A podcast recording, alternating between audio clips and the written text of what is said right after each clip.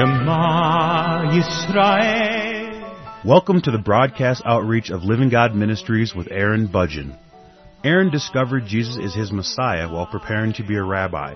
He now teaches for several organizations and is the teaching pastor for Living God Ministries. Strongly distinguishing between the Old and New Covenants, Aaron presents the Scriptures from a Judaic and historical frame of reference.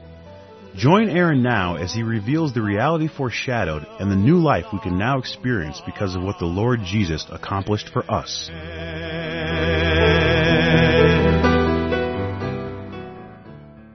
am presenting a series of broadcasts on the subject of the will of God, and this program is a continuation of the previous broadcast. Now, in the previous broadcast, I was describing a very important paradigm shift. A very important shift in thinking in terms of the will of God. In most cases, people are thinking about the will of God as, what does He want me to do? What is His desire for me in face of or in light of all of the choices that I have presented before me at this time? Does He want me to go and live in this place or live in that place? Does He want me to have this type of job or that type of job? Does He want me to work for this company or for a different company? Does He want me to marry one person or not marry this person? Perhaps remain single? These are the kinds of questions that many people are struggling with when it comes to the subject of the will of God. But what I was explaining in the previous broadcast is that there is a completely different way that you can perceive and understand the will of God.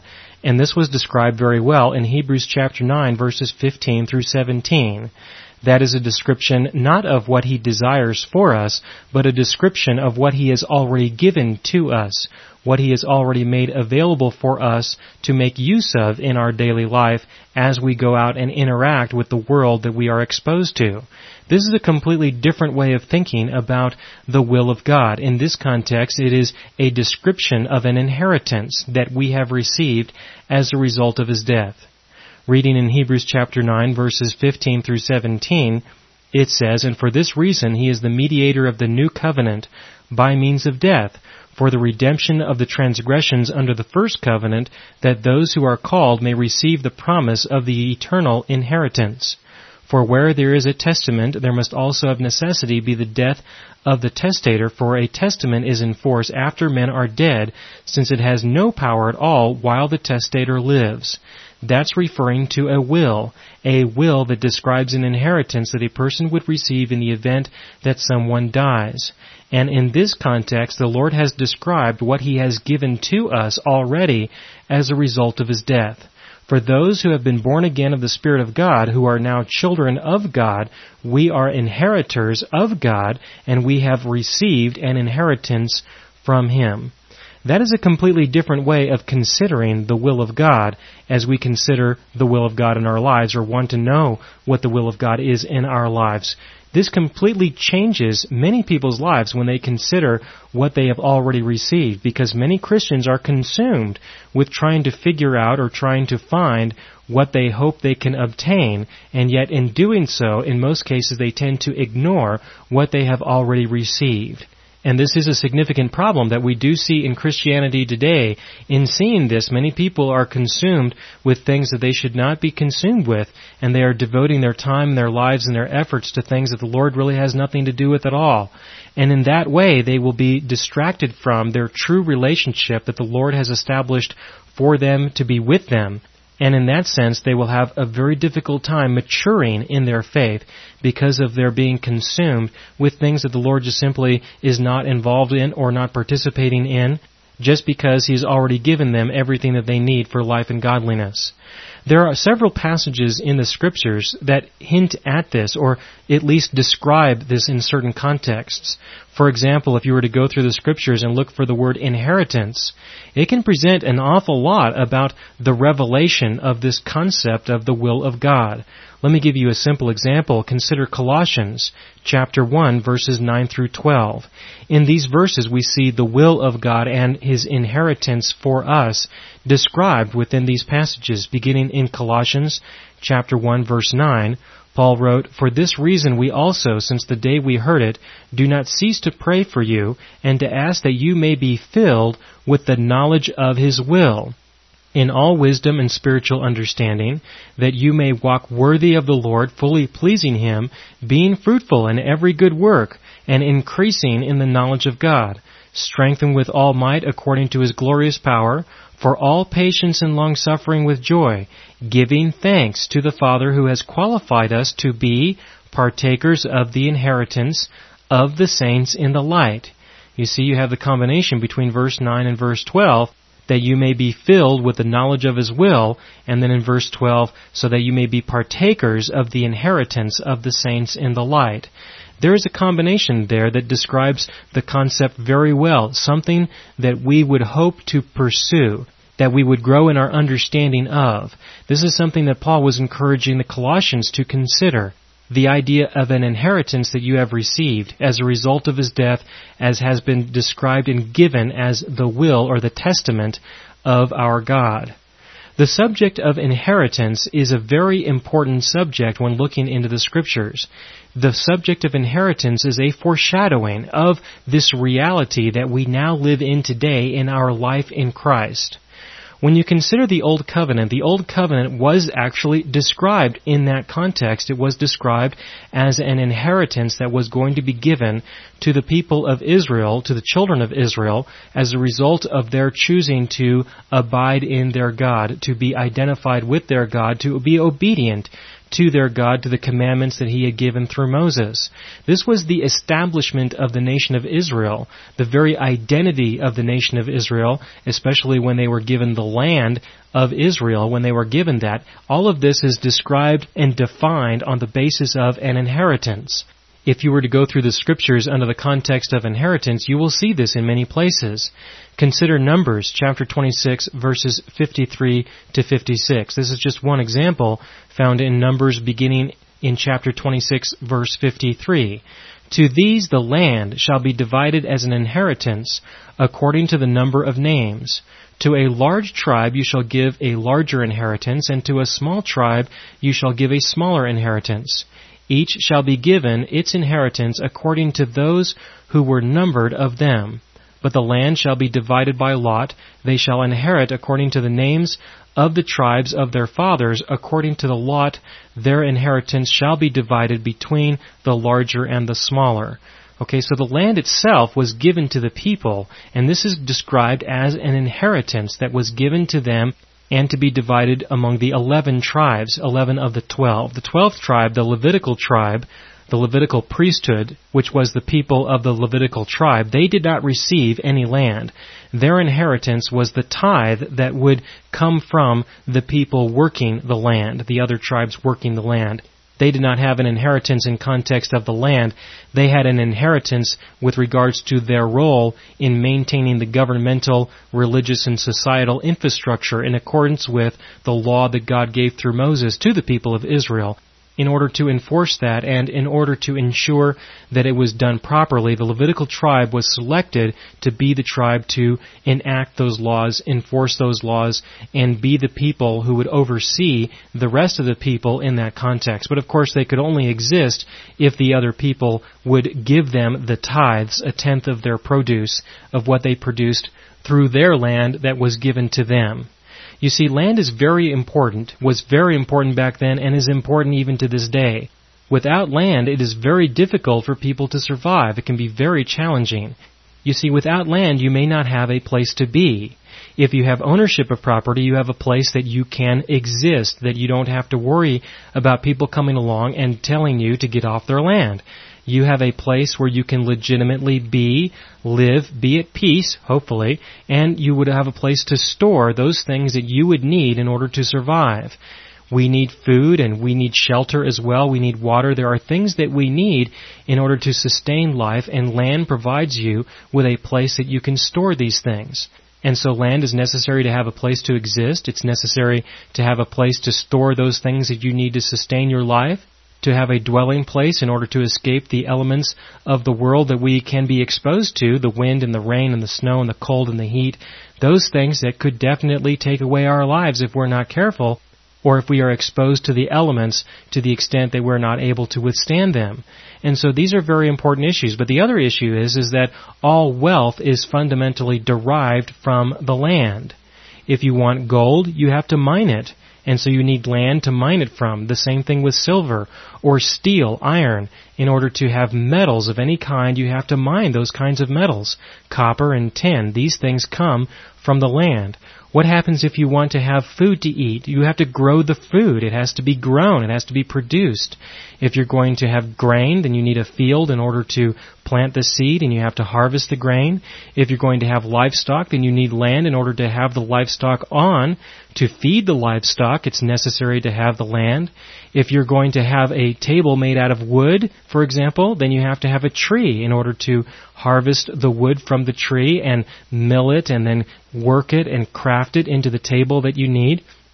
All things, all wealth comes from the land. And so land is very important, and it is the source of the things that we have in life. Many people don't consider that in the kind of society that we have today, but it does have significant value. And so the land was given to the people of Israel as an inheritance. That's how it was described, and that gave them the ability to have a place to exist, a place to sustain themselves, and a place to develop wealth, to develop a society. Now, this doesn't always happen for everyone. In many cases, people experience failure and loss, and when they do, they may lose their land, they may lose their home. This is something that does happen quite often, even to this day in the culture and in the society that we live in right now. Back then, they struggled with that also. If for some reason they failed to produce what they needed in order to survive, then they would have to make other decisions. They may perhaps have to sell their land. And in doing so, when this happens, what will take place quite often in societies, in cultures, is that land begins to get transferred to other people, and then it becomes very difficult for those people who sold their land to find a way to recover it. They may not be able to work hard enough, fast enough, in order to reacquire the land that they had to sell previously just in order to survive. And so when this happens, it's very easy to see that over time, land can be owned by only a select few or a select group of families. And this is what has happened in many cultures, in many societies over the centuries, where people have found themselves living under systems of landowners or under lords and vassals, those kinds of hierarchical structures in terms of classifications or classes by which people live. And this still exists to this day. There are many cultures, there are many countries that function on this basis, where people live in societies that have classifications of people, classes of people. You have lower, middle, upper classes. In most cases, you only have lower and upper classes, and they are distinguished by who has ownership of the property, who has ownership of the land. That is a distinguishing characteristic, and when this happens, then it becomes very difficult for those who are in lower classes to achieve or rise up to a higher class, because they don't have the means of producing wealth like those who are in the upper class do. This is a significant issue, and many decisions are made about who's going to marry who, or who's going to go to what schools, or who's going to enter into what type of employment or other types of employment. These are significant concerns that many people deal with when considering how they're going to interact in the society that they are living in, and it often comes to the subject of land. And so when this happens, many people can find themselves being oppressed. In order to compensate for this, in order to reconcile this, the Lord provided what's referred to as the law of Jubilee, or the year of Jubilee, which would happen every 50 years. This is described in many places in the Scriptures, for example in Leviticus chapter 25, verses 10 through 17. That is Leviticus chapter 25, verses 10 through 17. I won't be reading that at this time, but that's just one example that describes the law of Jubilee, that every 50 years all land would be returned back to its original owner, or to the family that originally owned it. There would be an opportunity for everyone to then once again return to their land, have ownership of their property, and so that they could once again have an opportunity to develop wealth, to redevelop their lifestyle, to recover from the failures and the losses that they experienced previously. This is a very important thing, and it was very well described in this passage in Scriptures. For example, in Leviticus chapter 25, verse 17, the Lord said, "Therefore you shall not oppress one another, but you shall fear your God, for I am the Lord your God." That's in context of the restoration of the land back to its original owners. Otherwise, the way that society decays is it would lead a person or lead people to oppress someone else because of the transfer of ownership that would eventually happen. So this was resolved through the year of Jubilee, but this is very important to see, and that is that the land was given as an inheritance, and this is the predominant concept of the Old Covenant. The predominant focus of the Old Covenant was not just the giving of the law, but it was the giving of land. It was the giving of a place for people to reside, for people to exist, to have water from wells that they did not dig, to be able to eat from vineyards that they did not plant. That was a primary focus of the Old Covenant that in most cases people are missing, that in most cases people ignore, and yet it is a vital, critical component of the Old Covenant, especially as it is a foreshadowing of the inheritance that we have received in the New Covenant. A very important issue. Let me follow through with that, and that is that as you consider what we are able to acquire from the land, we are able to acquire many things. We are able to have a place to be. We can derive wealth. We can store that wealth. All of this stuff, however, has to do with the issues and concerns of the flesh. That's important to understand. This is the most important concept that I want you to see in this broadcast, is that the Old Covenant had to do with the blessings of the flesh. If you were to continue to read into Deuteronomy chapter 28, especially verses 1 through 13 and many of the verses following, you will then see the blessing or the promise, those things that the nation of Israel was being promised as a result of their living in accordance with the Old Covenant. It's well described there in this chapter. For example, blessed shall you be in the fruit of your body, the produce of your ground, the increase of your herds and cattle and flocks, your basket and your kneading bowl. Your enemies will be defeated before you. You will lend and not borrow. There are many blessings that are given there, and if you were to look at the curses that follow for a person's disobedience and reverse those as well, then you can see that mildew and mold would not overtake you, and your children would not be consumed by wild animals, and they would never be sold into slavery, and you would not be sold into slavery. These are the kinds of things that were promised as a result of the engagement of the nation of Israel with their God in terms of the Old Covenant. It was about the blessings of the flesh, and these blessings were possible because of their possession of the inheritance that they received as a result of the covenant that God engaged with them in terms of the Old Covenant of the nation of Israel between their God. This is important to see, very important, because this is a very foreshadowing of what we now experience in the New Covenant. You see, the inheritance of the Old Covenant was about the flesh. It was about blessings in the flesh. It addressed the issues and concerns of the flesh. It benefited the issues and the desires of the flesh. And as I was describing the will of God earlier, I was describing it very well in context of the flesh. In most cases, people are thinking about what kind of a job they're going to have, where are they going to live, what kind of a home are they going to have, are they going to marry somebody or not marry somebody, are they going to eat the steak, chicken, or fish. These are issues of the flesh, and in most cases, when people are concerned with or discussing or asking questions about their life as a Christian, they're asking questions and having to deal with issues concerning the flesh. That's normally what this comes down to. But there is something entirely different about the New Covenant. It is not like the Old, as the prophet Jeremiah said. And this is one aspect of it, and that is the idea of an inheritance. Just as the inheritance under the Old Covenant addressed the issues of the flesh, the inheritance of the New Covenant has addressed the issues of the Spirit, is addressing the issues of the heart, is addressing the very issues that you have deep within your very being. Not about your flesh, but about you, about who you are, about who your God is, and about your ability to actually know your God. You see, according to the Old Covenant, according to the inheritance that was given, according to the blessings that were promised, according to all those things, there was no provision at all for actually knowing your God. Not one command was given, not one law was given, nothing was given that suggested anything about a person, an Israelite, actually knowing their God. And yet we do have that at our disposal in context of the New Covenant. In context with the New Covenant, the primary focus, really, of the New Covenant is about knowing your God. That is the greatest part of the inheritance that we have received. We have received so much from our God as a result of His death for us. So much that if you were to pick up a concordance and go through the Scriptures, just looking up the word have, H-A-V-E, you would perhaps be amazed at the things that you already have in Christ Jesus. That if you are born again of the Spirit of God, you have already received so much from Him. So much from Him that it is more than what you would ever need, more than you could ever handle in many respects.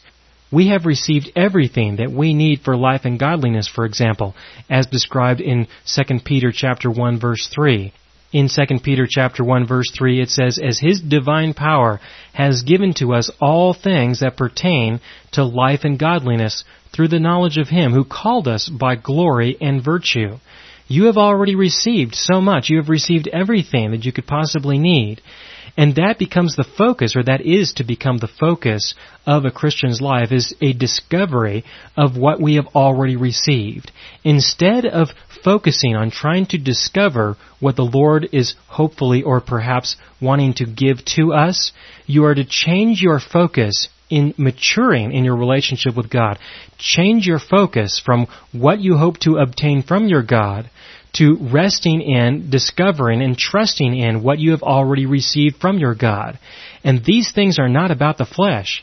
They are about the issues of the heart. They are about the issues of the Spirit. This is a completely different focus that I really want to encourage you to consider and to pursue. Because your maturity, I sincerely believe, your maturity in your relationship with your God is not going to be about your acquiring things in your daily life from Him. Your maturity is going to be defined and based on your discovery and your application of what you have already received from Him.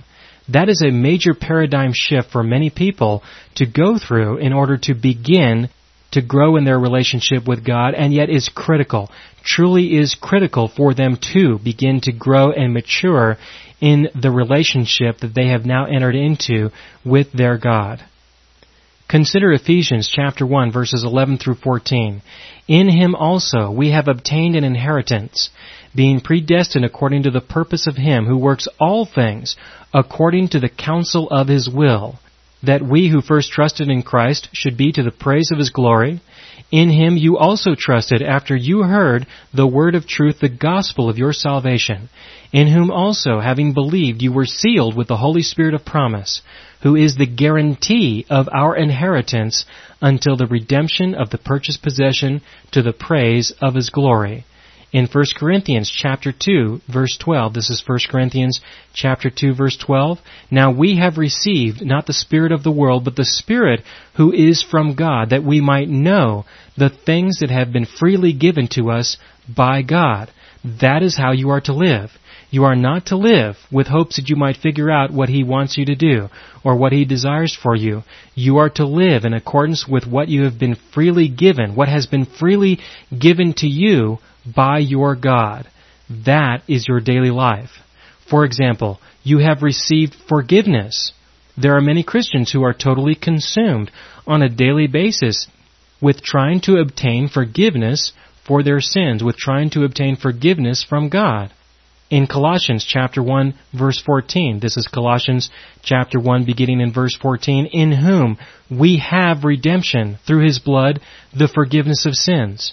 Again in Ephesians chapter 1, verse 7, this is Ephesians chapter 1, verse 7, "In Him we have redemption through His blood, the forgiveness of sins, according to the riches of His grace."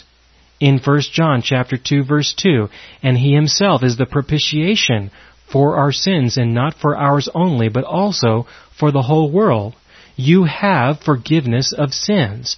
This is something that you have. And this is something that many Christians do not sincerely believe that they already have. They are devoting a significant amount of their life trying to obtain that which they already have. And this distracts many believers and consumes a lot of their time away from what they could be doing, living in accordance with what they have as opposed to what they are trying to obtain. This is what you already have if you are a believer, if you are in Christ Jesus. You have the forgiveness of sins. Now, many of you might be thinking, well, of course I have the forgiveness of sins. I hear that all the time at the church that I go to or the churches that I have been at. Most Christians will acknowledge that they have been forgiven by God. That's not the issue. The issue is that there are many other things that they also believe that contradicts this reality, that contradicts this truth. And they normally don't see it. They normally don't understand that what they are believing in addition to this contradicts and conflicts with this fundamental truth. And so if a person does not really understand what they have, then there's no way that they can apply that in their life in a real and in a practical way. There is no way that they are going to experience, for example, there is no way that they are going to be able to experience forgiving others as God has forgiven them. And that's just one small example of how the will of God, the inheritance that is described within the will of God, has given to you something that is extremely powerful, that is extremely real, that will enable you to walk and live in your daily life in a way that will totally transform everything about who you are, everything about how you live, and everything about how you interact with the world around you. Understanding your inheritance is key to growing in your faith. It is key to opening up many doors to walk in and walk through and walk beyond that has to do with developing your relationship with your God in terms of what He has already given to you and in terms of what He has for you to do in light of what you have. And I will continue on this subject in the next broadcast.